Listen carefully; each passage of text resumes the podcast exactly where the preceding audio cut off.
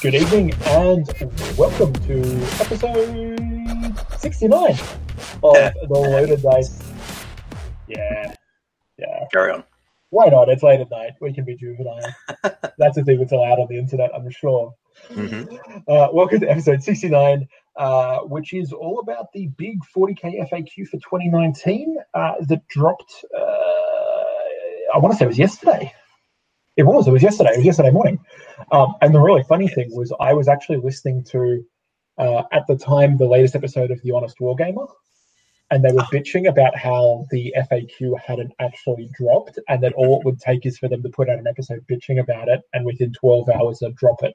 I think there was a nine hour gap from when their episode released to when the FAQ dropped. So what you're saying is this is all the honest wargamer's fault. Yeah, yeah, yeah, yeah. They, they, they just, They should have released. they just wait for them to do their do their complaining episode, and then uh, Mhm. they're like, "Here, well, here you go. Uh, Yep. Stick that in your pipe and smoke it." Um, but no, by the way, if anybody isn't listening to the Honest Wargamer, um, go and give them a listen. Uh, it's Rob of uh, Warhammer TV fame from back in the day, uh, and a collection of other really cool hosts, uh, mainly an AOS podcast, but they also do a fair bit of 40k content, uh, Twitch streams, and all that sort of stuff as well, which is awesome. Um, but yeah, no, we're here to talk FAQ. Uh, it's probably going to be a shorter episode than normal because we are just looking at what's come out in the last two days for 40k in the FAQ.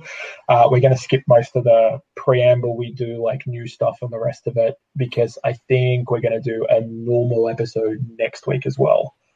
Um, and also, there is an episode that has been lost on the cutting room floor. Uh, it is just chopped up into a million pieces, and we haven't had the uh, probably ability on my side to actually put them back together. But once we've got that, that will get released as well, um, which would have been the one that's that's sort of missing from the lineup. I think 68. Um, Yep. So that should be that'll still be 68 when it comes out. Um, but hopefully, I can get that done in the next days. Nice. Please, nobody hold me to that. It'll be a bumper crop then. You'll get three episodes of the loaded dice in one go. Yeah, then it will disappear for like five months or something. Is probably the way that'll happen. Excellent. Look forward to it. Uh, so, how are you tonight, uh, uh, Mister Mister Taylor, Doug, I'm- even? Well, thank you, Andrew. Um, not much to report. It's the middle of the week, so I have been working and sleeping, occasionally eating in between, um, and that's about it. You? Yeah, look, that's that's kind of about the same as is looking after many many screaming children, Yep. um, and yeah, just just trying not to go insane. Uh, but it's only going to get worse. I was looking at the calendar the other day, and you know we're only like a month and a bit out from end of financial year insanity here in Australia. Um, yeah, that is true. uh, which is really enjoyable. I've already had like I think four trips to my uh, my my business account in the last few weeks, um, which is yeah, ne- ne- never fun and costs you money. It's fantastic. so um, I actually haven't been doing that much stuff. I think the only hobby I've been doing is what I've popped up on the uh, on the Facebook page. And obviously, if you somehow found this podcast without finding the Facebook page, uh, go and look us up, the Loaded Dice Podcast, uh, on Facebook there. Um, we post all sorts of uh, rumors, new releases, hobby progress, uh, Yep. event photos, all that sort of fun stuff. So go and check It's it out. true. Actually, I should link through some of the stuff from Brush with Destiny as well. Yeah, yeah, you, you definitely should. Um, so if anybody doesn't know Doug, my courageous co-host, uh, being here at ten thirty at night on a on a uh, On a school night. school night, I think is the best way to term that. Um, he is also the uh, the CEO and grand poobah of Brush with Destiny Painting Studio. So if anybody's looking for a, a great commission painter, have you got any room on the books at the For the love of God, don't send me an email. I am packed pretty much through end of financial year into about August or September or something. I have too much to paint and not enough time to paint it, and I still want to do my own shit somewhere in there. Um, but you know that's okay. If stuff opens up, no doubt you'll hear about it online. Um, I am still happy to take emails, but just be aware that I may occasionally tell you I'm full. Go chat to somebody else. Um, he, he- he's also very partial to boxes full of miniatures packed inside of like large denomination banknotes. yeah, see that's Um, fine. that will that will bump you to the front of the queue, from what I've heard. That's true, unless it's Thousand Suns. Um, Yeah, or or um, Epic Night Lords, right? uh, Maybe it's just the distance from that, but I think I'm ready to take on another six mil commission. just not a big one anytime soon. Like I'll do your Titanicus shit. Um, actually, that's a lie. I won't do that. I'm gonna palm that off to Painted Right or someone. Um, yeah, that's okay. Um, I'll I'll do real basic infantry. Like I'll paint hundred guardsmen for you as long as you're happy with like wash painting and a dry brush, and nothing else fair enough. That that that sounds. That's, uh, that's what I have space for in my calendar at the moment. uh, the struggles of a commissioned painter. No, yes. no, no. Look, it's it's, it's good. Obviously, uh, with with full books and the and the rest of it, you're doing something something right, which is yes. uh, yeah, which is really good. So, no, if anybody Big wants thank you to all of my clients who are keeping me in the in cash. uh, shout out to all of you. I'm not going to list you by name because that would be weird, but thank you for sending me toys to paint and money to do it. uh, and actually, I, I, do need to give one one apology for tonight, um, and that's actually uh, our man from Kansas, uh, Dave Coleman. Uh, he really wanted to be here tonight, but we couldn't make the time zones work, um, and apparently he had to actually go to real work. Um, oh no! Big work, perhaps, mm. might be the way that we would term this. Um, big boy work. Um, but though sending lots of love out to Dave. Um, and I'm sure he'll have a, a bunch of comments uh, and might even be on one or two of the podcasts over in the US uh, doing a guest stint as well. I would imagine. I don't know. Um, but yes, I don't know. He, he, was playing, he's a, a knight player. Um, so he was a little bit upset and salty. His beloved Castellan has gone up uh, a number of points. Yeah, that's fine. The Valiant is still cheap. Well, look, to be perfectly honest, I, I don't think he was that upset about it. I think it was just the inevitable um, that we yeah. sort of thought had been coming for the last twelve months. But uh, no, so that's so. Hopefully, we can uh, we can get Dave maybe on the next show and have yep. a chat. Um, but if you're on that side of the world, uh, definitely hit up uh, Dave from Invested Painting if you need anything big or small yeah, definitely. He is painted. Um, he's doing a lot of terrain at the moment. Uh, so if you jump on his Facebook page uh, at Invested Painting, you'll see all of his awesome Indeed. stuff. Um, yeah, okay, so um, I guess we better get into it. Uh, and I just want to start off by just saying, sort of, bravo to Games Workshop. Apart from being, you know, the best part of, you know, almost two months late with it, but we completely understand that's okay. Um, I think they just need to basically say that whenever a Adepticon happens, they need like two to three weeks after it. Yeah. That should actually just be what it is because, like, and that's not even being flippant. That's just, they literally said, we're not releasing anything till we go to Adepticon and see what happens. Yep. Um, and then Adepticon happens, and if anybody doesn't sort of know what went on over at Adepticon, um, lots of Eldar Flyers.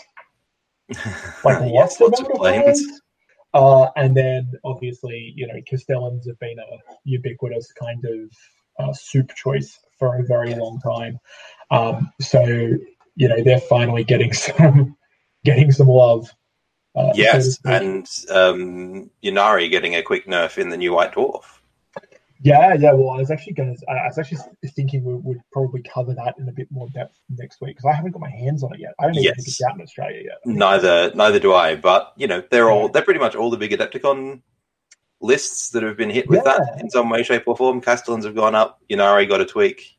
Planes have gotten a tweak.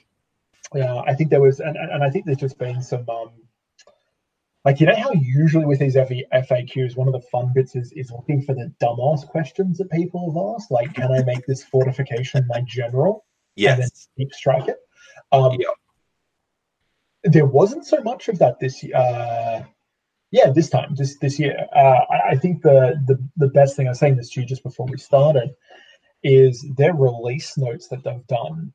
Um, and yeah. by the way, if you're having problems finding the release notes, you need to go to the Warhammer Community FAQ article, and then there's a whole lot of buttons halfway down the article with like English, French, German, Japanese, and click the English one or whatever language you speak, and it'll give you the release notes document um, which is a really good. I think it's like six or seven pages, and it's just these are the big reasons. These are the big changes we've made.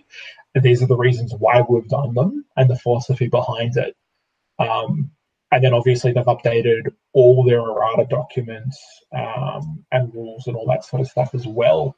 Uh, and that's done in the more traditional you go and find your document on the Warhammer Community FAQs and useful bits uh, 40k site, and you know Imperial Guard. You click on that, and then anything that's new, this FAQ will be in pink. Yes. I think they actually call it magenta, but that's fucking pink. I don't, I don't care what you say. Yeah. That's a that's a very aggressive salmon color. That's all right. That's Uh, just. I, I assume that's what the style guide says they have to use. So Yeah, there's a there's a Pantone color there. yeah. Um, so no, uh, so what we, we were going to quickly run through is you know what the big changes are, what's what's sort of in this release notes, why they're doing it, and then you know I, I guess a bit of back and forth discussion on what we think it's going to mean for the game, Yeah. um, because I think there's a couple of really big changes in here. Um, you know, uh, probably one of the biggest ones is the way aircraft work, as far as being able to um, block out units that aren't aircraft Yep. um, and, and hinder people's movement. And if you watched anything from Adepticon or any of the big tournaments in the last six months, um, you know, you take six Eldar flyers and you basically have so much board control that nobody can do anything because they can't walk past you. Um, Yeah. so obviously that's all now been flipped on its head, and it's basically as long as you don't finish up standing on their base, you can just fucking you know dawdle past them, no no questions asked. Yep. Um, which is a really fantastic change. Uh, obviously, they've backpedaled on their, um, well, maybe not obviously, but uh, they have backpedaled on their big change to the flank keyword. Um, so now you can move over things in the assault phase. Um, what do you think of that one? Yeah. Like. I, I don't mind it. Like, I'm honestly, I'm reasonably happy one way or like, I don't really care either way. Um, This is going to be a great discussion then. yeah, I know, right? Like, yeah, what do you think about this, Doug? Uh, don't give a fuck. Um, Yeah. no, uh, I think it's probably not a bad call to be able to move over units. Given that if you can move over a unit in the movement phase, then that's fine. You can hop across them in the the charge phase. Um, the buildings thing is still there, and I think, like, as in, you can't um, move over buildings. Yeah, yeah. Um, as if they weren't there. So that means you're kind of going up and over, I guess, for for ruins and stuff. But um, that's fine, I think, given that people were, were playing buildings to basically get zero inch charges. Yeah, yeah, yeah. Yeah. And, and I think that's something I've been wanting to try and try and sort out. And I think this is probably a, a, a fairly good fix. Um, Yep. Well, like to be perfectly honest, I'm actually with you on this one. Is it doesn't really matter to me whether you can, you know, move over things in the assault phase or you know not do it. Uh, possibly it made it a bit more tactical Yeah, with the use of screens and things like that. It's just whether you feel that the game should include things like screens. yeah, Um, pretty much, and and kind of what you're doing to counter, you know, assault marines or um, harlequins or whatever, and and at one level, harlequins and and wraiths and stuff should be able to move kind of where they want and do what they want. Yeah, Um, that's exactly right. And I think that, you know, when everybody is saying that, you know, Warhammer 40,000 is a shooting game, right? It's a shooting gallery. It's what it's all about. Making it harder to assault things or making it harder to control how you assault things when, you know, as much as it is a shooting gallery game, there are definitely armies that are assault armies, right? There are builds that are assault builds. And if you Yep. want people to be able to play those and want to play those armies, well, yeah, maybe maybe it wasn't a great move to basically say, "Hey, you just have to, you know, deal with all this chaff in front." yeah, match the Um, screen, and then you can fight the things you want to fight. Yeah, and it's sort of I, I think the you know as much as I think screening's kind of you know almost a core mechanic in Eighth Edition, and personally I don't have a problem with it. Mm. Um, I whether you want it to be a core mechanic for every army, like you know there aren't very there are very few armies that don't have some sort of legitimate screen. Like I would say that you know Grey Knights don't have a screen. I mean, Imperial Guard, right? Uh, the Grey Knights. oh no no no! I, I, I'm sort of I know you mean mono yeah. builds, but Yeah, but, well, but that's actually that's actually a good point. You know, you but the, how easy it is to just grab something from another codex to screen with. hmm what, 180 points for the lucky 32, Yeah, and then that's your that's your chaff wall, and you can make it a bit punchy with orders. yeah. So uh, I, I think there's I think they're probably going in the right direction. Like I've always liked the punchy Warhammer forty thousand, Yeah, like close like close range firefights with super brutal assault, like almost like one of those things where the shooting should be so brutal that the assault, when it, when and if it ever happens, should be twice as brutal as the shooting is. If Yep. that make if that kind of makes sense, it's kind of like the reward for being able to, you know, be the assault unit or whatever it is that gets through Is why should be that it basically scares the shit out of your gun line, right? Yeah. And once upon a time, that was you know, you know, third and fourth edition Genestealers and you know, Death Company with jump packs Yep. that would basically cut loose through somebody's entire fucking army. Now, okay, maybe that's not super fun, but neither's playing an assault army and just being like so mad. I'm going to have to cut my way through the 32 guardsmen Yep. and then the mortar squads, and then it's like you know maybe there's something else there for me to kill, but there's probably not enough turns in the game to do it, and Yep. you know, I- I, think there's a there was a lot of that happening. Um, well, you, you know, you, you didn't see certain army builds competitively, Yes. like they just didn't exist because what's the point in bringing some of that stuff? So no, no, Yeah, it's um, sure. it, it, it's pretty good. Yep. Uh, so what we um, I'm just seeing if there's anything in the forward by Robin Cruddace that's sort of worth jumping into. Basically, it just says you know they've had a ton of feedback from all their different feedback you know avenues, um, and they Yeah. believe that it's um, it's all come together into a fairly good FAQ. Um, so this is one thing that I, I think a lot of people still don't believe too much, especially if you are outside of the UK and the USA, and that is that your feedback actually gets to Games Workshop. And obviously, they've just had the big community survey. Uh, might even still be up. I'm not too sure. But the feedback does kind of make it. The other thing that we do know from some sources is that there are a lot of people at Games Workshop that actually sit and troll through what once would have been forums but are now Facebook groups and pages Yeah. and Yep. obviously they run their own, but they are in other ones, um, and they do take feedback on board, generally silently, because can you imagine what would happen if somebody found out who you were and what you were there for? Um, but yeah, so it is one of those things. They do take on feedback. Uh, it may not be exactly what you want, but I feel like they're doing a fairly good job compared to you know maybe the Games Workshop ten years ago. Yeah. For sure. you know, well, uh, the, the, the, way I say it, Doug, is you know, if, if we're going to call them on the bad stuff, which we do, when we think they're fucked up, we'll, we'll say Yep. they're fucked up. I think you have to kind of like salute them for trying to do the right thing and then doing the right thing.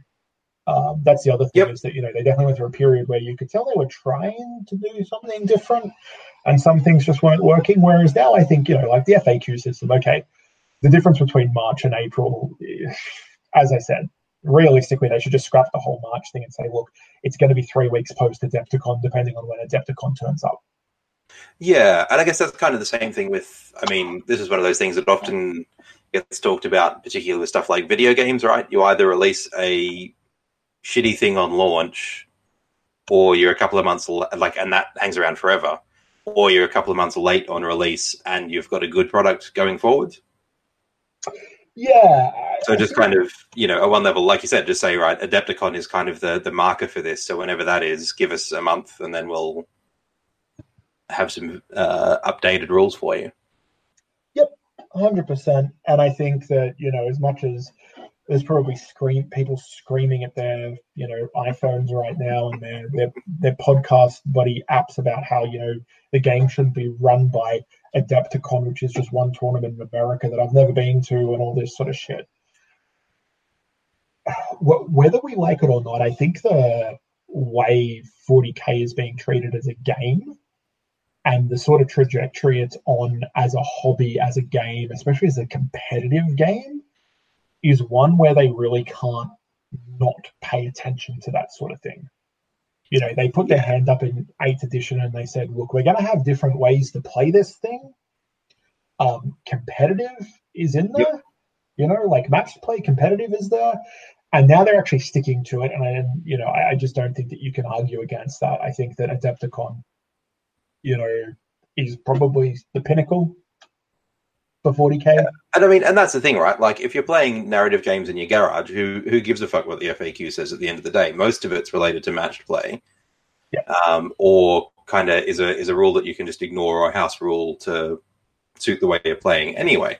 Yeah, that's exactly right. Um, if you're playing open, literally nothing matters, so just go nuts. um, but if you are wanting to play with a little bit of structure, what you'll often find is that even if you never go to a tournament, or even if you're never at Adepticon or the LVO at the other end of the year or whatever, um, mm-hmm. those uh, events will ring out the the efficiencies and the the clear kind of um, I guess winners from the, the points costs and the rules as they stand, which gives you a chance to look at kind of the at, at base level what is allowing those units to overperform, and is that something that we want to change, and how do we change that? Yeah, and, and look, I think the other the other big thing is that you know, and I've said it a million times, is gamers have this weird relationship with Games Workshop where they they hate Games Workshop and everything they do, yet they won't move a fucking muscle unless Games Workshop puts it in a rule book and says that it's effective. Yes. Yep. yep. So it's one of those damned if you do, damned if you don't things. But I think this is the best way to do it. So yeah, um, actually, one of the one of the coolest things I've seen in this is actually the first thing here for cool, cool rules changes and uh, clarifications, and that's on wobbly model syndrome, um, because this is like I've I've seen this abused to the shit house by different people. Um, I have seen you know hundreds of Facebook posts with people trying to clarify what the fuck they mean by wobbly model syndrome. Yeah. Now, if you don't know what wobbly model syndrome is, it it accounts as location for a model.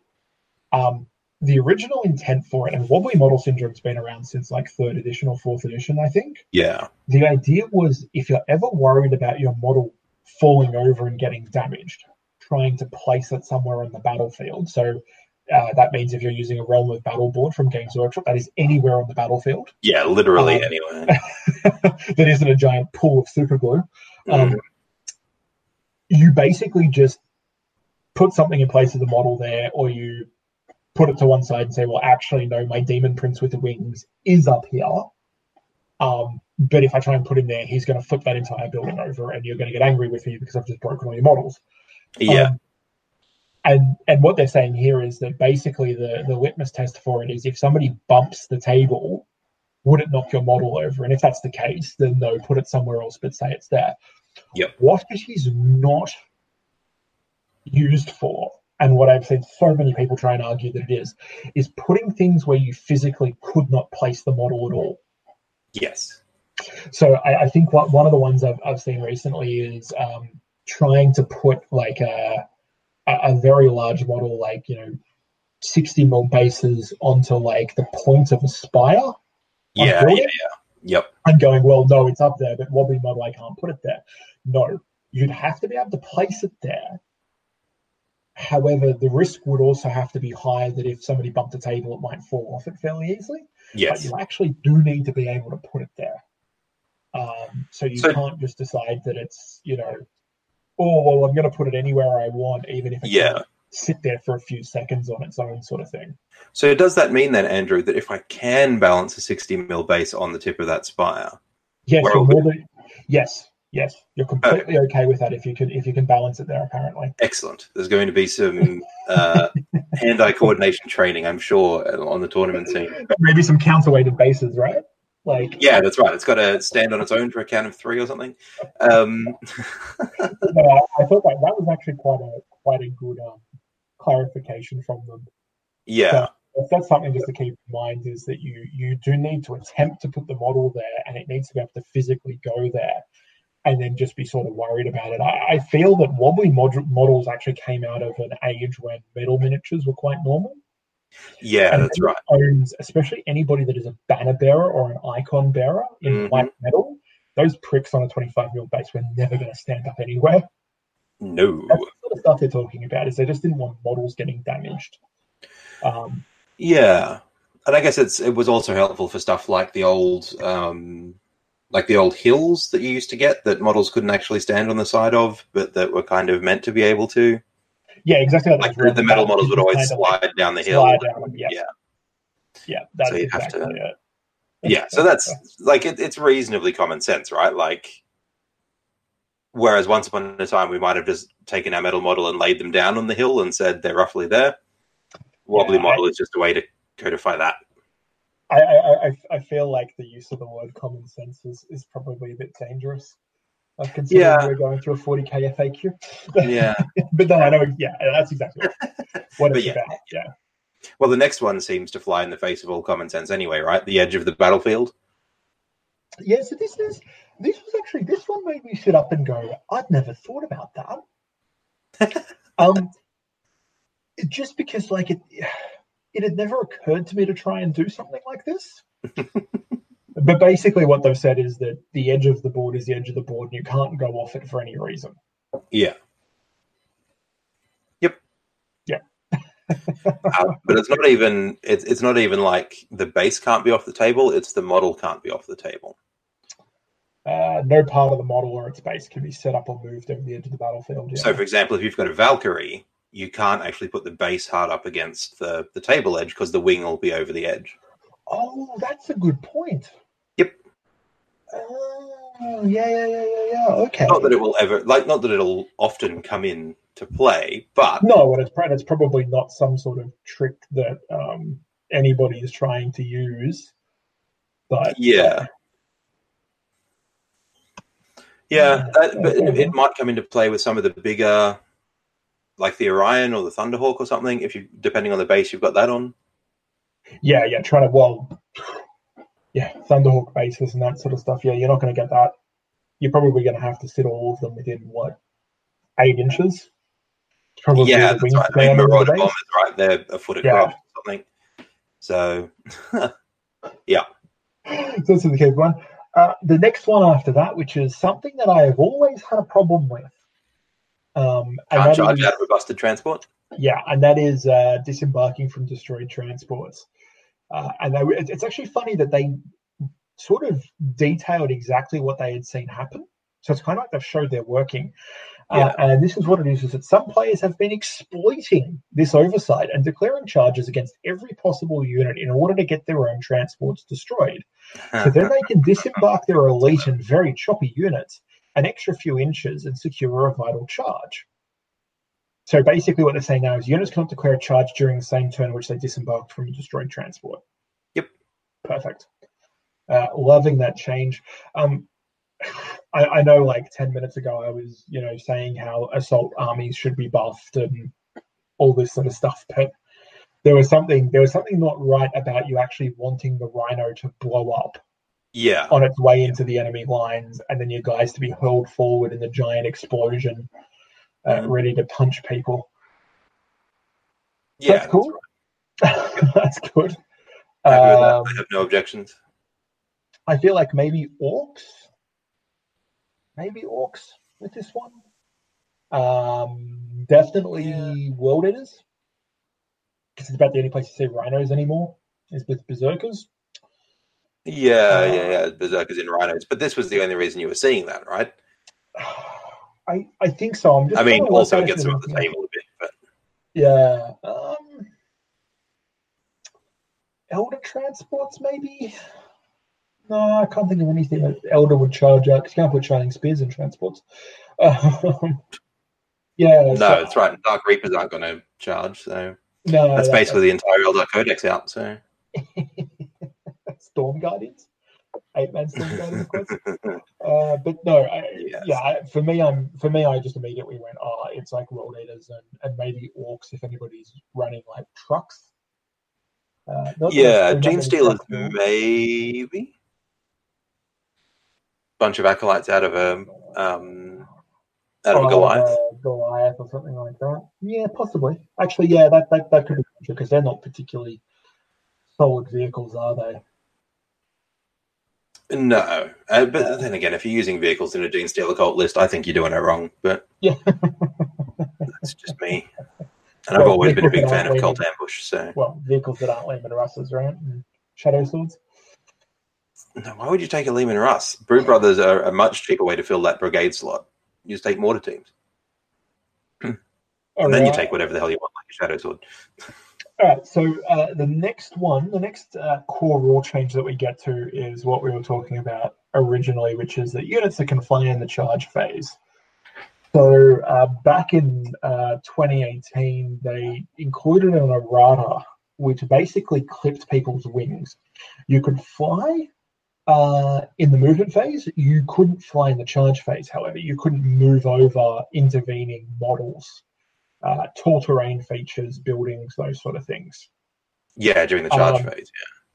Yeah. Yeah, in, in, in the charge phase, which is what we're talking about, where you could block up people with screens, make them, you know, Yep. crush their jet bike and push it towards a, a conscript screen or something like that. Um, however, they've now removed that uh, on there. So there are some terrain features that will stop you from doing it, um, which is fair enough, I think.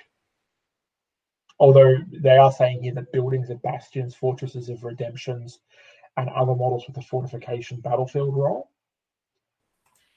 Okay, uh, sorry about that little uh, cut there. We thought we'd lost the internet, uh, but it was just Doug muting himself.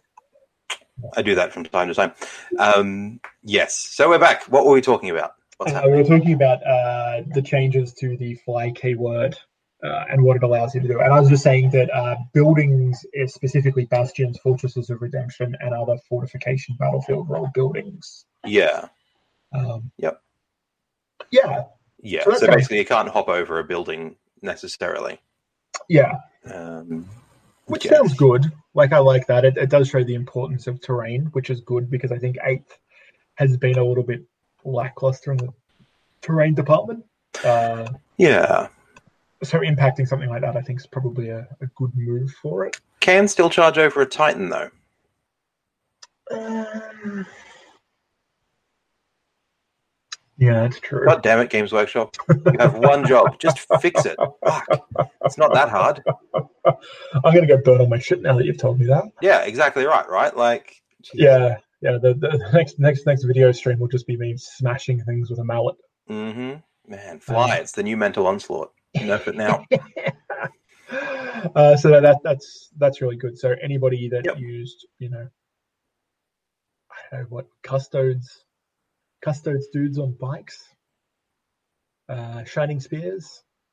Yeah. Yep, Hang yep, on, yep. why did they change this back again? Yeah, well, yeah. I, honestly, I don't mind too much because, particularly from a Genestealer perspective, if they're screening out charging units, then they're probably like they're either screening out for deep striking or for flying units. If you know what I mean, like the the the way you screen for those two things is slightly different. Yeah. Um, so if they're screening for flying things, then my cultists have more places to go. No, that's yeah, that's true. Uh, and It's more things they have to keep in their head if they're going to run a gun line, which means more mistakes. yeah, cogn- cognitive overload as a as Mhm. a technique, I think, is something that's incredibly valid in eighth edition. Yes, pulling a Bradbury, right? Just waiting Yeah. for them to fuck up and then skating across. Sounds like Steel Cult for sure. Pretty much. It's good. So uh, next one after that, which is kind of roughly related to it, is uh, the aircraft keyword. So Yeah. uh, the aircraft keyword is basically anything with a flyer battlefield role that has a minimum move characteristics. Uh, so what we've been seeing, and this is what I was saying before, is you know a bunch of Eldar flyers blocking off the table. You can't move past them because you're moving within one inch of an enemy model. yeah. Uh, they've seen this. They've had a lot of feedback, basically saying that you know, like it's an obviously it's a very clear rule, but it just doesn't seem to be the right rule. Yep. Uh, and some there'd be some fairly easy changes which they go into here. Yep. So uh, they've defined aircrafts, which is anything with a fire battle uh, battlefield role with a minimum move characteristics. Hang on. No, it's not if it's got the flyer battlefield role. It's it's if it has the fly keyword. Um, is that right? Yeah. If a Hang unit on. can fly and it has a minimum move characteristic, uh, then that unit gains the aircraft keyword. Oh, right. No, sorry. Yep. No, that's right. I, they were saying that they were seeing things with the flyer battlefield Yes. role. Yep, Okay. yep, yep, yeah. yep. So that'll be so that will include things like Marauders and Thunderhawks because they're super heavies. I think normally instead of flyers, um, but we'll also cover stuff like um, I was going to say Hive Tyrants, but that's wrong. They don't have a minimum a minimum move. Um, you know, but stuff like that. Things that are in weird slots, but that are still basically aircraft. Yeah, and then uh, all units that have the hoverjet ability are classed as aircraft, uh, even whilst they are hovering. Yes. And Yep. what it means you can do is that one, you add the aircraft keyword. Uh, But if a unit can fly and has a minimum move characteristics, that unit gets the aircraft keyword. Whenever an enemy model makes any kind of move, sorry, whenever a model makes any kind of move, it can be moved within one inch of an enemy aircraft, and it can be moved across such models and their bases as if they were not there. But it cannot end the move on top of another model or its base, and it cannot end its move within one inch of an enemy unit. If when a unit is selected to move in the movement phase, the only enemy units so within one inch of it are aircraft, then it may still move, as in it doesn't have to fall back and is locked in combat or anything. Yeah. Uh, so what this means is if somebody walls up a part of the board with a bunch of storm ravens or hemlocks or whatever it is, you can just walk on out of there. Yep. I like it. I think it's fantastic. Uh, I think the idea of blocking people in with those was like, I, as this is above, it it was a very clear rule. It just wasn't the right rule. Yep. Yeah, pretty much. I, I think the I, I don't think like, this is one of the things with the with the Games Workshop playtesters, as far as I can tell, is there must be the most innocent bunch of gamers anywhere in the world. Uh, because nobody was like, oh, well, this is the unintended consequence of doing this, and that is that you know we're going to block an entire army into a corner, and there's nothing you can fucking do about it. Uh, Yeah. or you know block off uh, block off objectives and all sorts of things using Mhm. units that generally have an incredibly large movement characteristic. Yeah. No, that's all good. Uh, the next next section. Yeah, resetting up models. So this is basically if you're taking models off the table and putting them back on. Um, mostly about how effects that are applied to them carry over. Uh, and the general rule of thumb is that if they had something that applied when you took them off the table, that carries on um, once you've put them back on the table. So if they're affected by a psychic power or a stratagem or stuff like that, um, carry it over. If it's an aura, though, they lose it if they're outside the aura range. Yeah, um, I actually had this conversation with somebody, and I can't remember what it was over. I want to say it was on one of the Blood Angel Facebook pages. Yep. Um, about doing some sort of, I think it was a psychic power or something um, that could remove units and put them back down.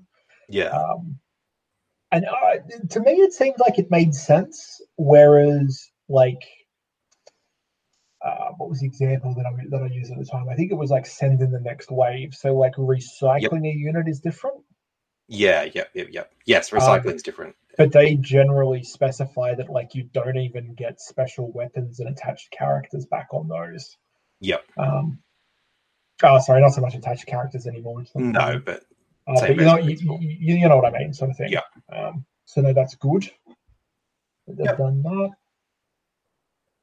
Uh, yeah, so points five to eight, which is basically it carries over all its stuff, don't apply to units set up through sustained assault or units that have been added to your army during the battle.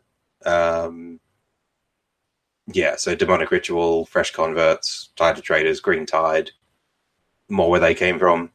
Send in the next wave and endless swarm. to they're new Hmm. units rather than old units Yeah. coming back. That's it. That's it. Yeah. Like sort of like their replacement units as opposed to being replaced units. How's that for confusing? yes, that's right. They're they're fresh units rather than uh, units repositioning. Uh, so I, I'm not entirely sure what that was affecting. Um, I think most people were playing that. They kept whatever the effects were. Well, the interesting thing will Um, be that if it's advanced, it continues to count as having advanced. So, or if it's fallen back, it counts as having continued to fall back. Yeah, Because okay, so you can't. There was a little bit about being able to fall back out of combat, reposition a unit, and then because it's set up as reinforcements, it doesn't count as having fallen back. Interesting mental gymnastics, but I can understand it. Yes. Fair enough. Uh, although, if you remove it before it's fallen back, it still doesn't count as having fallen back when it's set back up. So if you can use whatever it is to just move you out of combat instead of falling back, that's the best way to do it. Yes, and in fact, this was used on me over the weekend. I Oh. just realised. Right. There you go. Um, a Necron Overlord used his Veil of Darkness to escape combat with my Aberrants and charged my Neophy- uh, my Brood Brothers. And that's fair. That, that, yeah. that seems okay. Seems legit. There's no problems there. Yep. Uh, no, that's good. Uh, and then the next section is what they call the organized event guidelines, repeated data sheet clarification. Yes. So this is the if anybody was taking 12 demon princes because they took them from four different demon codexes. Um, Yep. Well, sorry. A demon codex, Chaos Space Marines, Death Guard, and Thousand Suns. Uh, they've just clarified that these are actually the same data sheet Yep. uh, for as far as organized play goes. The same has been said about Astra Militarum heavy weapons squads. Uh, Yep. Some people that were trying to take them from Death Korps as well as Elysian as well as normal. No, sorry, they're all the same. And then the same thing goes for Leman Russes within a Genestealer cult army. Uh, so I think what they're basically saying is if you think you can get around the rule of three, uh, you can't. There's Yeah, nothing that I've decided to leave out of that, if that makes sense. Like I haven't done anything like this on purpose. Uh, a demon prince is a demon prince is a demon prince. Yep. Perfect. Uh, Yeah, I know there were people that were running lists like that. Yep. Uh, and everybody always told them, well, no, that doesn't really seem to be the way it goes. But Yeah, that's right. Get ready to flip those extra mortar squads soon. yeah. So, Yep. uh, and then they have made Bolter Discipline, uh, which was a, a sort of a playtest rule. Uh, they've Yep. turned that into a finalized match play, but they've removed it from uh, Space Marine vehicles. So it's Yes. now Terminators, Bikers, Centurions, Dreadnoughts, Hellbrutes, uh, and I guess just normal infantry. So Uh, I hope no- you play those games with your Land Raider Crusader while the sun's shining on them. I was just going to say that. I think Land Raider Crusaders, um, and what's the flying thing that's got a bunch of them on it? Oh, there's a The few. Storm, I think the Storm Raven's got them on it. And the Space Wolf Um, Flyer and the Deathwatch Flyer. And Yeah, yeah. Like So literally all every Marine plane has a Hurricane Bolter on it somewhere. Yeah. So all those, all those get ditched. Um, Yep. Which is, you know. Yep. Is that fair enough? Is it not fair enough? I don't know. Uh, somebody, I think the, the most salient comment was like, you know, why are they nerfing Marines again? Yeah. Um, yeah, I don't know. Uh, On the upside, the Ironclad Dreadnought has a nice little niche now, Oh, that's true, actually. being the only Bolter Discipline Hurricane Bolter. Yeah, that, that could there could be some play there. They probably cost still cost too many points though. Probably issue. I mean, it's Space. Marines, so yes. But Yeah. Relatively, it might be okay. Uh, and then uh, Deathwatch has lost Bolter drill on special ammunition. So if you Yes. don't want to use special ammunition, you can use Bolter drill, but you can't use Bolter drill on special ammunition. Yep. Uh, Which is a shame. But oh, and they and they also added in a note that Custodes and Sororitas and anybody else is not going to get it. The Bolter drill is basically as a result of them wanting to buff Space Marines carrying bolters as opposed to buffing bolters, which makes perfect sense. No, but my my Imperial Guard commander is just as good with a bolter as a Space Marine because my fluff says so. So he should have bolter discipline too. yeah, yeah. Well, I think it was all these all these people that were trying to trying to say that that you know custodes are so obviously you know the most incredible thing in the world. So what we actually need is bolter discipline on custodes. That fucking whinge fest, by the way, about Toad players being like, "We get bolter discipline too," right?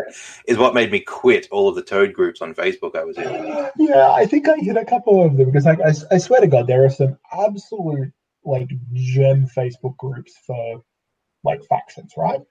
Yep. Um, same thing goes for like 30k legions. Some of them are fucking amazing. Like the 30k Blood Angel group is incredible. Um, that's one of my favorite hangout places at the moment. So painting up Nice. some 30k Blood Angels, and it's just the best group of dudes. The content is constant and high quality. Like you've got people in there like um, Little Legend Studios, Miles from. Uh, Yep. oh, I feel really bad. I want to say it's Age of Darkness. Is the podcast that he does. I could have Maybe. got that really fucking wrong. I can't remember. It's too late at night. Um, but then there's some just absolute shit stained groups. And the really interesting thing is that because I'm on so many groups and I probably spend way too much time on Facebook, there's a lot of people that are in a lot of groups with me, right?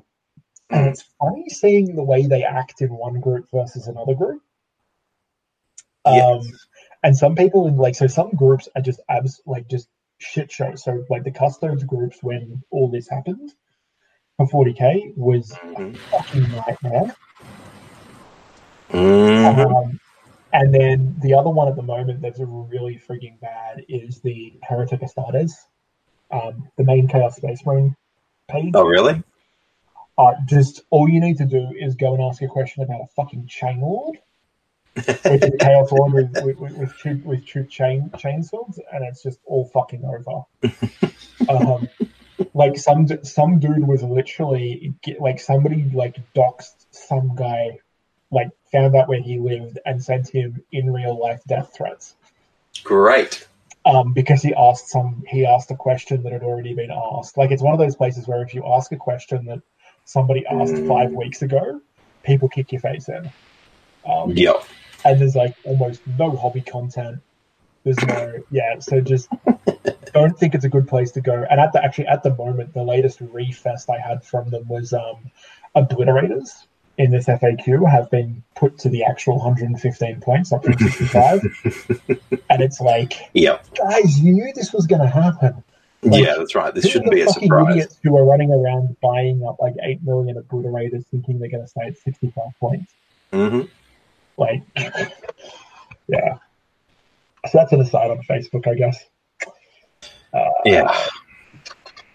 Very much so. But that's fine. Uh, next one is prepared positions. Yep. So So that's the cover stratagem. Um, Yeah. The first turn, isn't it? Doesn't apply to Titanic units or aircraft. All Uh, fortifications.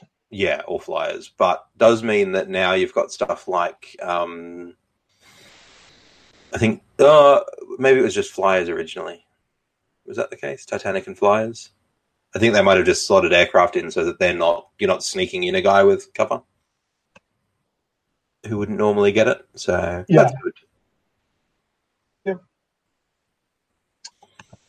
Uh, so tactical restraint. Yep. So this is the only being able to get one command point per battle round. Yep. Um, and that is we've clarified it uh, that command points gained via psychic powers are included, Yes. and uh, they are excluding command points that are spent uh, before the battle has begun from being refunded at all.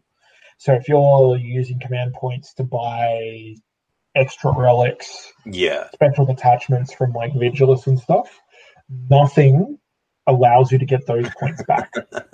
Uh, but what if? Yeah, yeah, yeah. You you, you get on your bolter discipline, fucking custos jump back and piss off. Uh, yep. Uh, uh, next one is tactical reserves. So Yep. once again, this is from the the last one. Uh, I'm just seeing if it has. So instead of being set up on the battlefield during deployment, many units have the ability to be set up in teleportariums, high orbit, or ambush. Uh, when setting up your army during deployment for a match play game, at least half the total number of the units in your army must be set up on the battlefield, and the combined points value of all units you set up on the battlefield during deployment must be at least half of your army's total points. Uh, even if every unit in your army has the ability, it will not be able to set up elsewhere. Furthermore, in match play games, units that are placed that are not placed on the battlefield during deployment in order to arrive on the battle mid-game as reinforcements cannot arrive during the first battle round. Finally, any unit that has not arrived on the battlefield by the end of the third battle round counts as being destroyed. Um, so, if I'm reading that correctly, that means that you can't deep strike on the first turn into your deployment zone anymore. yes. Yeah. Cool. All right, perfect. Yes. Oh, yeah. It's fine. It's fine. We'll get there when we talk about the Stealer Cult FAQ. I have some thoughts. Uh, That's did they basically right. Other than that, it's just some stratagems get rebalanced. Uh, yeah, so they have an interim balance review. yeah. Uh, so this was basically things like I think the big one that everybody's talking about is the fact that rotate ion shields now only works to a maximum of four plus for Imperial Knights. Yep. Oh no. Uh, oh, look, you know, being able to get a, a three plus, uh, it's a bit rough. a three plus was was a bit nuts, Mhm. uh, which is fine. Um, uh, Adeptus Mechanicus is the same as the one above it. Yep. Um, Uh, Ion Shields again, then- same thing. Yeah, uh, Death Grip changed the penultimate sentence of the stratagem, which is the second to last. Uh, if your opponent rolled a six and and or if their result is equal to or higher than yours, the enemy breaks free. Otherwise, the enemy model suffers an additional D3 mortal wounds, and both players roll off as before. Yep. Just stops you from being auto killed by Death Grip. Yeah. They did the same thing with Mental Onslaught. I was just about to say that's the next Awesome. one is yeah, mental onslaught. You can roll six for it as Yeah. well. Yep. Okay. Uh, Uh, Assassins cost an extra command point now to drop in, so it's 85 points and 2 CP. Yeah. Yeah, to be honest, that probably makes a lot of sense. Yeah. um, and the other thing is that uh, was it always a one use strategy? Yes. Okay, all right. I couldn't remember if it was. I didn't have the white dwarf handy. Yeah. Um, that, that's that's good. You can still have your assassin. It's still cheap. It's still a very good choice. Mhm. Um, like I think we as well. I, I, I'm always seeing a lot of feedback that assassins are definitely there.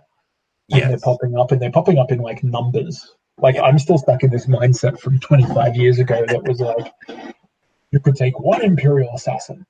Yeah. No, Uh, get with the times, old man. Yeah, you can have like these fucking assassin clades of you know five Culexus or something like that. Mm-hmm. Good times. Yeah, oh, God. it, it's still it's still a super good stratagem. Uh, Yeah. and especially like if you're taking an Imperial Knight army or something like that, you've just had a bunch of other stuff nerfed. Well, you've got some extra CP to use on this stratagem now, so that's good. Oh, no, there is another change. What's in the change? Uh, your Imperium Warlord can't be fallen. So there's no assassins in Chaos armies anymore. Uh, you know, I did hear somebody say that that was actually a way you could do it because they borrowed the same keyword. So because Cypher has the Imperium keyword, Keyword, yeah. you make him your Warlord for your Chaos army, and you And can drop you an assassin in. So now they're yeah. excluding Fallen altogether, which is a shame. I like the idea of an assassin getting duped by uh, Cypher and being like, all right, we're rocking up. Who am I killing? Guilliman. What? Okay. yeah, once once again, playtesters and rules writers being super innocent gamers. Hmm Uh, no, surely nobody would suggest an Imperial assassin in a Chaos army.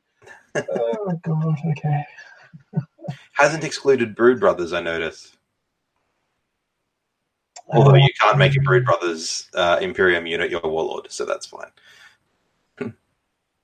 Oh no, it is if you're Warlord, right? Yes. Okay, Yeah, yeah. cool. Uh, right. Uh, Ork stratagems. Uh, so the mob up, I haven't actually read this one yet. So mob up only applies to boys now rather than any unit, so you can't mob up your looters or your mega Oh, holy shit! Yeah. That's a massive wow. Okay, how did I not read this before? So that's a massive fucking change. Yep. That's a humongous change, actually. Yep. Uh, we've also changed the wording of the rule so it's used just before reinforcements are set up on the battlefield. Um, blah, blah, blah, blah. Yeah, yeah, yeah, yeah. Easy. Okay, all right. So that's actually uh, that's basically looters completely gone from competitive Ork armies in that case. You would think so, given that it, they're too squishy as 10 man units to really. Yeah, and they're actually fucking terrible, and anybody that uses them should feel bad about themselves. um, I'm to Yes. make a shooting Ork army. It's like Um, making a shooting cultist, uh, like Stealer Cult army. Yeah. I mean, you can, but why? Why would you? hmm Um, no, okay, so that, that's that's pretty big. I somehow glossed over that. Well, I don't play Orks. That's probably why I glossed over it. Yeah. Um, Yep. yeah, Okay, so that's cool. Uh, Craftworld psychic powers basically all just adapted so that they're Asuryani, not Aeldari. Yeah, and wasn't there wasn't that basically saying that they didn't want Doom in Dark Eldar lists? Pretty much. Yep. Yeah. No Doom in Dark Eldar lists. Sorry, guys. You've I mean, you can still have Doom in a Dark Eldar list, it just doesn't do anything for you. Yeah, yeah, yeah. It doesn't affect you. So Yeah. that's fine. Uh, and then obviously the uh, the last sort of one in here, which is the points tweaks to the Knight Castellans. So um, Glad to see an Imperial Castellan's cheaper than a Renegade one. yeah. It's good. I don't know why that's the case. Why is the case? Is that the third? Uh, can you double up on weapons on a Renegade? I didn't think you could on a Castellan. Uh, no, maybe you can. Maybe you can for them as well. Yeah. You definitely can So- in 30k. uh, okay, note that the difference in points cost between the Imperial Renegade version accounts for the fact that the base cost of a Castellan is already 10, uh, it's already Right, 10 okay. points more than a Renegade Knight Dominus. So Okay. it just balances that. So they're exactly the same points when you set them up the same way with a Decimator and a Volcano Lance.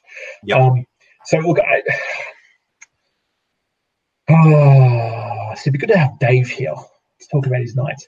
Um, well, no, no, you, you're a knights player, Doug. I am. Is a hundred? I, think a hundred points.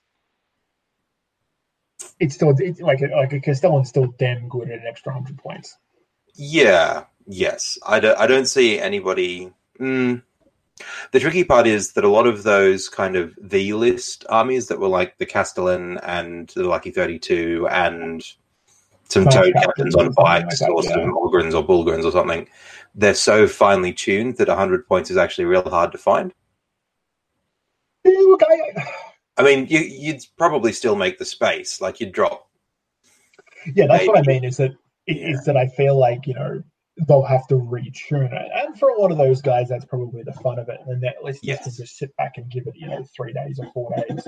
Yep. But I remember you know going back a year ago when they were first saying Castellans need a hundred to one hundred and fifty point bump. People were writing lists with them with that hundred points already on it. Yeah. and they were, and, most people and i mean you know whether you want to look at like the forge the narrative guys or you know um uh the long war guys um so Yep. we're talking like top competitive players you know nick Vardy, um shit i now can't think of the other guy's name uh, the guy that was captaining team america for the etc for a while Yep. Yep. Um, Yep. Yep. Yep. like they all said the same thing, which was like, well, okay, it goes up by 100 points, we'll find the 100 points. Goes up by 150 points, we'll find the 150 points. They were really only saying that they would start worrying at about 200 point mark, and they Yeah. didn't see that it was 200 points under cost. So they felt that 100 to 150 points was where it was going to be. Yep. And it was Was- worth making sacrifices to fit it in, even at that extra 100 points or whatever. So Yeah. Because that would take it up to 705 base. uh, I don't have any points in front Uh, of me. and yeah, off the top of my head, I 605 base for a Dominus or for a Castellan originally. Yep. Okay. um, so so up to seven crack 100 on. Yeah. Yeah. Yeah. Uh, 705. I mean, that's a big chunk of your army, but you'd probably still pay it if you've built your list around it.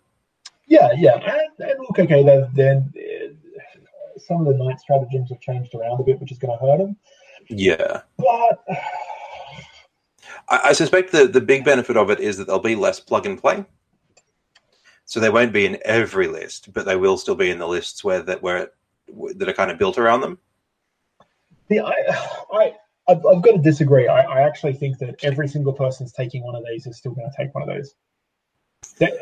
They, they, they, have the problem that they were way too effective. They did so much more than what they should have been able to do, right? Like combat, survivability, ranged combat. Like they just do it all really fucking well. They're really Yeah, I mean, the- where, like I think they're still probably really good.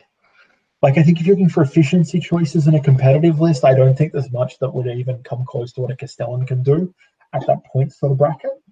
Yeah, I mean, I'm probably more tempted to take a Valiant now than I was for like a, a, a straight competitive list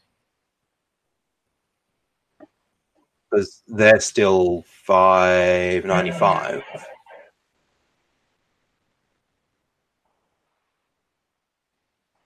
So I don't know. I feel like there's still a bit of a bit of play in maybe swapping out the Castellan for a Valiant. Are they survivable? Uh, well, it's, it's the same chassis. So if you if you kitted out your Castellan for survivability, your Valiant will But, have all the same. but but but I, I, I say that in that you know like obviously like what's the range on the on the Valiant's harpoon? Uh, Twelve inches. What's the range on the volcano lance? Ah, much longer, but Like, look, but that's that's what I kind of mean. Is it's you know they're. I, I I just feel like yeah, like the Valiant has to be in some much more dangerous situations to compared to what the Castellan is. Which is like such a like such a, a great benefit of the Castellan is you can basically put it in the back corner of the board and you know, Bob's your uncle. Yeah, but then you're not using its feet. And that's a whole bunch of points you're not kind of, or a whole bunch of attacks that you're not using. So, so you feel that you would drop? Would you drop it in a pure knights list? In a two thousand point pure knights list, would you? A Castellan? Yeah, would you get rid of it if you had a Castellan? If you got Um, points, would you try and find the hundred points, or would you go? "Mm, Maybe we go look at like a Valiant. Well, so I'm probably the wrong person to ask because I built my Knights list with a Valiant in it, even when the Castellan was 100 points cheaper. Yeah. Um, but given that it's kind of like effectively it's something like an extra Armiger now in a Knights list. So, like, is the discrepancy between a Castellan and a Valiant worth an Armiger? Yeah, yeah, uh, that's probably a decent way to put it. Actually, Probably be inclined to drop the Castellan for a Valiant and take another Helverin. Yeah, and then have the Helverins kind of running around the back because then I'm not wasting points or wasting kind of uh, combat power because the Helverins can't do shit in combat anyway. So No, they no, may well that's- sit at the back and blink away. And then the. Valiant can run up and harpoon a Leman Russ in one turn and do all that other shit. Actually, one one thing I've noticed just just on the the topic of um, Helverins, because I think a lot of us, you know, in, in the alternate reality that is podcasterville, um, Mm. suggested that Helverins were going to be the most amazing thing and everybody's going to take them, and I've hardly seen them. Like when you see you go through the lists on, um, you know, BCP and and all those sort of apps, and you see what comes back, there there really aren't that many Helverins running around, especially not at the top tables. Yeah, you, you find more Renegade ones, I think, than. Yeah, yeah, yeah. You, you, you do find them in there bolstering that, but I, it's just interesting. Like I, I honestly would have said that you know, uh, the the air quotes that list. If we had looked when you know the the Helverins came out, I would have said, oh, they'll be in every one. You'll have two of them at least. Two or three Yeah. in every single list. You'll always find the point, the room for it. And I'm actually wondering, like, this is the thing with the Castellans, because now you've got me a bit worried about my my defense sort of like, well, okay, an extra hundred points, everybody's going to find it. Yep. It might be like it'll be interesting to see. Like, I, I think there'll be some people that will definitely leave them in. Um, but yeah, I just wonder whether you know the, the top tier players that may have been running Castellan lists of different types Yep. aren't going well. No, actually, you know what? I maybe the hundred points is enough to get me wanting to look at other options again and see what's out there. I think it will definitely do that at least, right? It'll it'll force people to go. Actually, is there something else I could be Yeah. spending the the points on? What's what's that look like compared to say a shadow sword? Like, is it something where like a shadow sword maybe pops up again as being? Uh, yeah, maybe you might say. I mean, the, the challenge for the Shadow Sword is always that it has um, uh, no invulnerable save. Mm, And I, I think the, the main reason you don't see many Helverins is because it um, Helverins don't give you command points. So if you put in a, a Castellan and two Helverins, you get zero command points out of it. yeah, But if you go Castellan, Gallant, Gallant, for example, because they're Yeah, the cheapest yeah, yeah. extra knight, you get six command points. yeah, So there's that. um, but yeah, I think you'll at least see people considering something like because how many points is a Shadow Sword? Um, uh, around I think around the five hundred mark, five hundred maybe. yeah, see, I'd probably still be inclined to just go for a, a Valiant. Go with Valiant instead of it. Yeah, Oh no, 430 plus twin heavy bolters, 444 points. Eh. do you have to pay for the volcano cannon? Nah, the guns, the guns free. Okay. Um, Yeah, well, that, that's that's a fairly that's a fairly big discrepancy there. Yeah, what's the so the the cheap ones? Um, Bane swords three ninety, Bane blades four thirty. Oh, I was just thinking about trying to get like a like a a volcano cannon. a In. volcano cannon back into the list. basically, Yeah, yeah, yeah. Um, Even a stormlord, if you wanted to do something stupid, four hundred and thirty points. yeah, that's Put your. Bullgryns in that. Run it up the field. Yeah. So no, I think that's that's going to be one to watch is whether the whether the Castellan change is just like I think it's a good change. It's just whether it's going to affect anything that much. Yeah, yep, yep, yep. What what I suspect you might see is that if people keep it, they might move away from the triple detachment. and Just just go, just go. points won't be there. Yeah, and just make it something like a maybe what you might see is some more brigades. So like some cheap guard brigades with some extra bits and pieces, and then a castellan. Yeah, look, that, that could be the case. The, actually, the other thing that sort of struck me when I sort of said maybe like Shadow Sword or Baneblade or, or similar instead is the fact that, you know, and this isn't really to do with the, the Games Workshop stuff, but, you know, obviously big news out of the ITC is that they've changed the way Single Faction awards work. Yeah, yep, yep, yep. which and I can't remember who I was listening to or reading the other day. They're basically saying that in the the quite a few tournaments, ITC tournaments from like you know Rogue Trader ones up to slightly bigger ones that have occurred in the last couple of weeks since they've changed the ruling. Mono faction has basically just taken over again. Yeah, Yep. So what the ITC ruling is, um, to be eligible to win your faction, like best in faction award at the end of the year, so you want to be the best Space Marine player or the best Imperial Guard player, you can you, you can't just have like a like like a, like a super army yes, and just say, well, okay, well, I do have the Imperial Guard detachment, so I'm going to play this as an Imperial Guard army. Yep. So that's a that's a that's pretty massive. Um, yeah, because now all of the super armies are basically competing for best in faction Imperium, right? Or best in faction Chaos, or best in faction Aeldari. Uh, yeah, that's kind of my understanding. Yeah. I think those. I think those. I think there is still awards for like best Imperial. yep. I think I don't even know. I know there was. I don't know whether they got got rid of those at the same time. Well, it would make sense that it's still there. It's just a huge pool now. If everybody's Yeah. running the same list, yeah, Yeah, and and then it's you know all about well, and I think this is interesting. This is something that once again I'm parroting, and I can't remember who the hell I'm parroting on this, but it was kind of like the odds of you winning the entire ITC, right? Even for somebody in America that can go to all Yeah. the major events every year, is so incredibly small. Yep. Like it's tiny. Like I think they said they had a couple of tens of thousand people like read Yeah, ITC points in the last year. It just keeps growing and growing and growing. Like it is the largest format of 40k Mm-hmm. played anywhere in the world. Um, but they're saying like you know the odds of you winning that. So like people aren't out there prepping to win that. Like there there aren't many people out there going realistically. I want to be the best 40k player in ITC this year Yeah. yeah, right? That's a very, it's actually only a very small pool of people that can realistically say that's their goal. yes, for sure. But to say that you're like, I think the, I think one of the things they used was like, you know, best in faction for Imperial agents. Yep. Was the easiest one to win last year based off, you know, how many games you had to play and, and how many people you had to beat or something like that. Yeah. Points. But it's much more realistic to go out there going, I want to be the best Ork player or I want to be the best in, you know, uh, Space Marine player or, you know, you find some ridiculous faction like Imperial agents. Yep.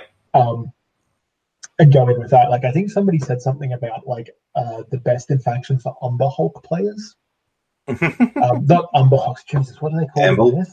Am yeah, Ambulls. Sorry, they just look like an Umber Hulk. Yep. Uh, yeah, best in faction uh, unaligned. Yeah, un- un- unaligned or something like that, you know, was going to be a big one. But yeah, it's so I think between that and because so much of the data, like, you know, the the Vegas Open and all that sort of stuff is ITC driven, yep, that that itself you might see the Castellan only hanging around in those pure knights lists yes, because now it's more expensive. Plus, I'm probably, you know, I'm more interested in going for like, you know, best in faction Blood Angel. So I'm going to keep the yeah. Smash Captain part of it, and I'm just going to build up around that. Yep. Or I'm just going to keep the, uh, you know, best in faction Custodes, and just go pure Custodes. Keep the the guys on bikes and build Yep. up around that. That's Yeah. what's going to be interesting to see is, you know, with this interacting with the ITC change. And obviously, if you're not playing ITC, it probably doesn't make that much difference. Although generally that meta does kind of end up pervading all of 40k everywhere in the world. It's just sort of the way it works. Yep. So, yeah, so Yeah. uh, yeah, um, that's everything that they've put on their release notes as being like big changes, the big port changes. Obviously, every codex I think has basically had some sort of changes made to them. yes. Uh, so, were there any that you wanted to have a bit of a look at there, Doug? Uh, Stealer Cult's my army for the year. I can have a quick chat about their Yeah, perfect. Let's do that. I think they're going to be a super popular army because FAQ. you know once again, monofaction Stealer Cult is well super powerful, and I think we're only just starting to scratch the surface with what you can do competitively with the Stealer Cult build. Yeah, I mean it's Um, certainly hard to counter at small games. I can, Yeah. Tell you that. Stay tuned for next episode where I talk about games played. Um, yeah, honestly, there's not there's not a huge amount of changes here. There's a lot of magenta text, but it's not saying an awful lot. Is kind of the thing. Um, so one of the ones that we talked about, I think it was off air, um, is that Brood Brothers that are in Codex Genestealer Cult can no longer take orders from officers from Codex Astra Militarum. and Um, you seem to suggest that was actually quite a a common phenomena to sort of see. Well, yeah, mostly because you could get a Brood, a Brood Brother squad from Codex Stealer Cults up to 20, and then sit a Tempestor Prime behind two squads of that, and give them both first rank, second rank, and you've basically got conscript squads back, but they're leadership 8. Um, which is pretty good. um, also means that you can't order Ogryns.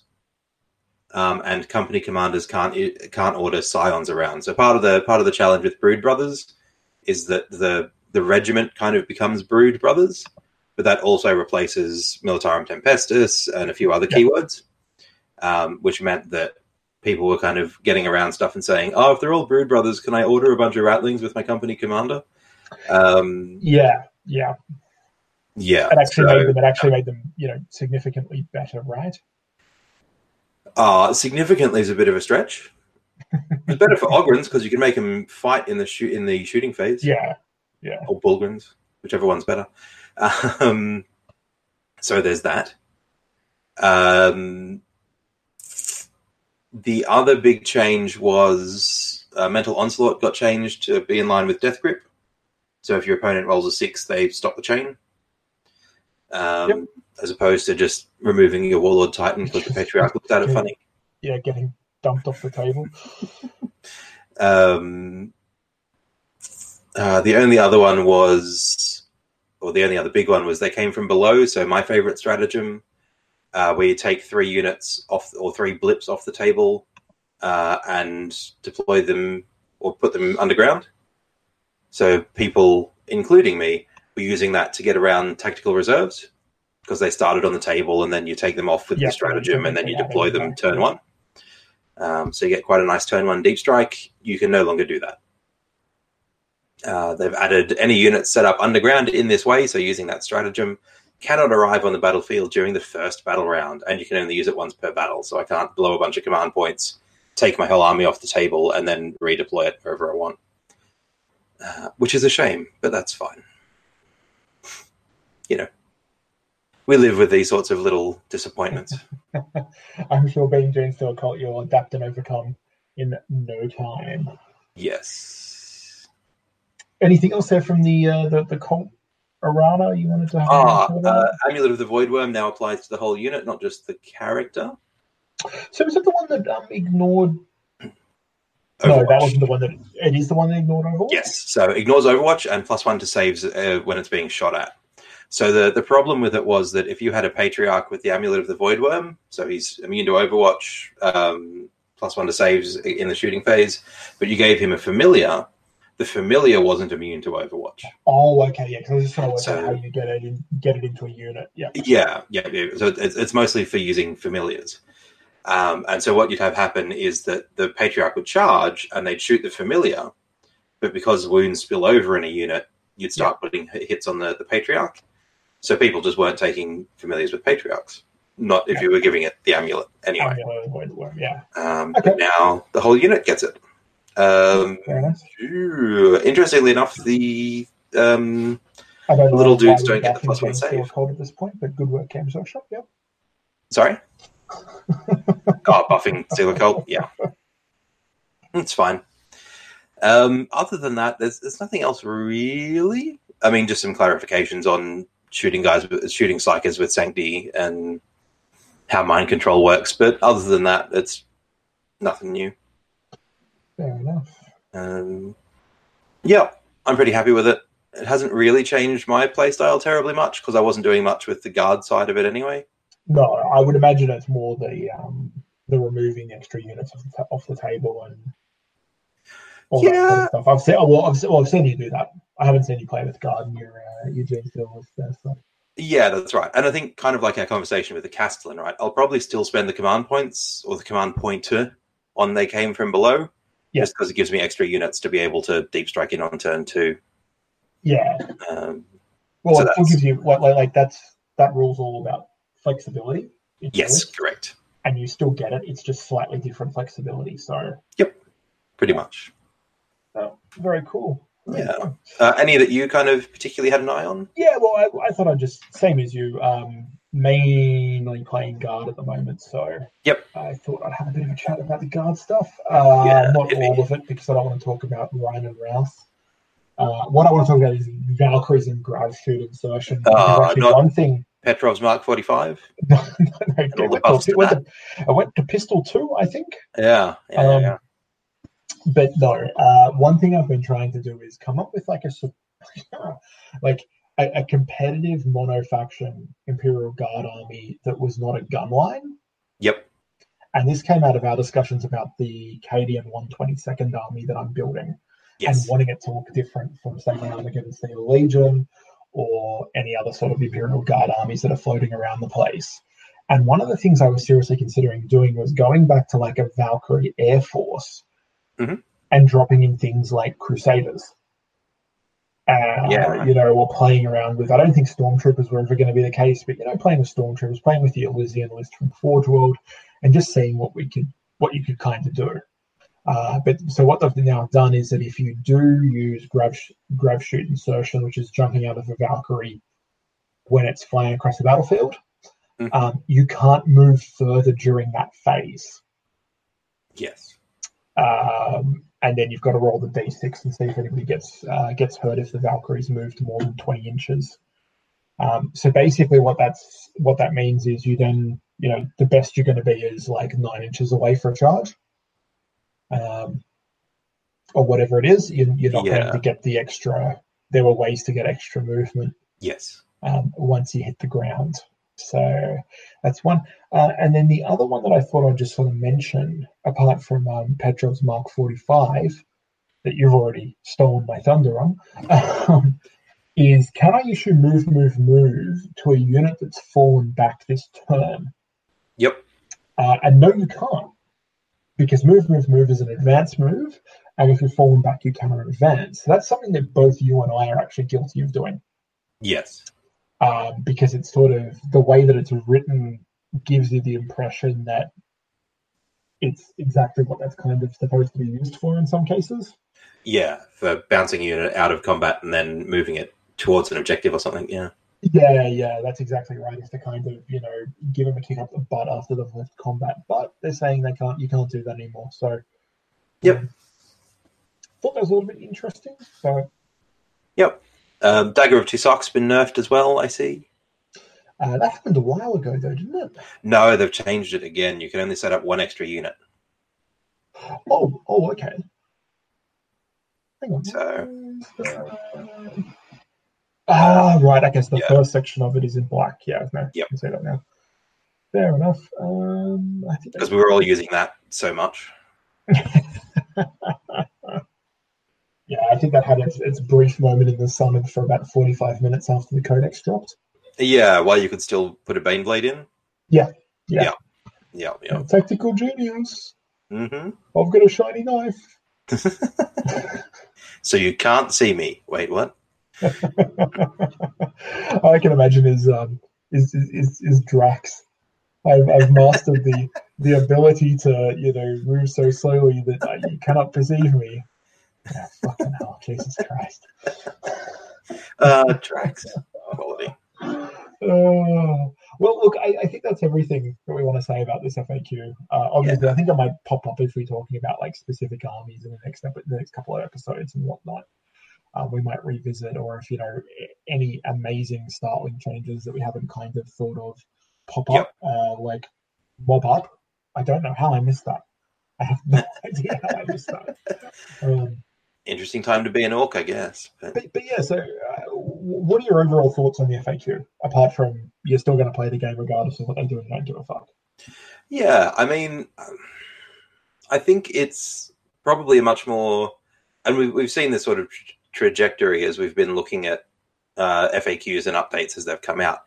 It, they're getting increasingly more subtle. So it's not quite the same sort of wholesale changes that we saw with the first round of FAQs and chapter approved and updates and stuff. It's more those sorts of here are some things which aren't working quite as intended. Let's tweak them so that they do work as intended, or so that some rules kind of artifact that's not making any sense from kind of a narrative perspective starts to to work the way we kind of envisaged it working. Um, overall, I think it's pretty good. Nice and subtle. Tweaks are good. I think the fact that you know we're not sure which way the Castellan's going to go is probably a good indicator that they've got it right.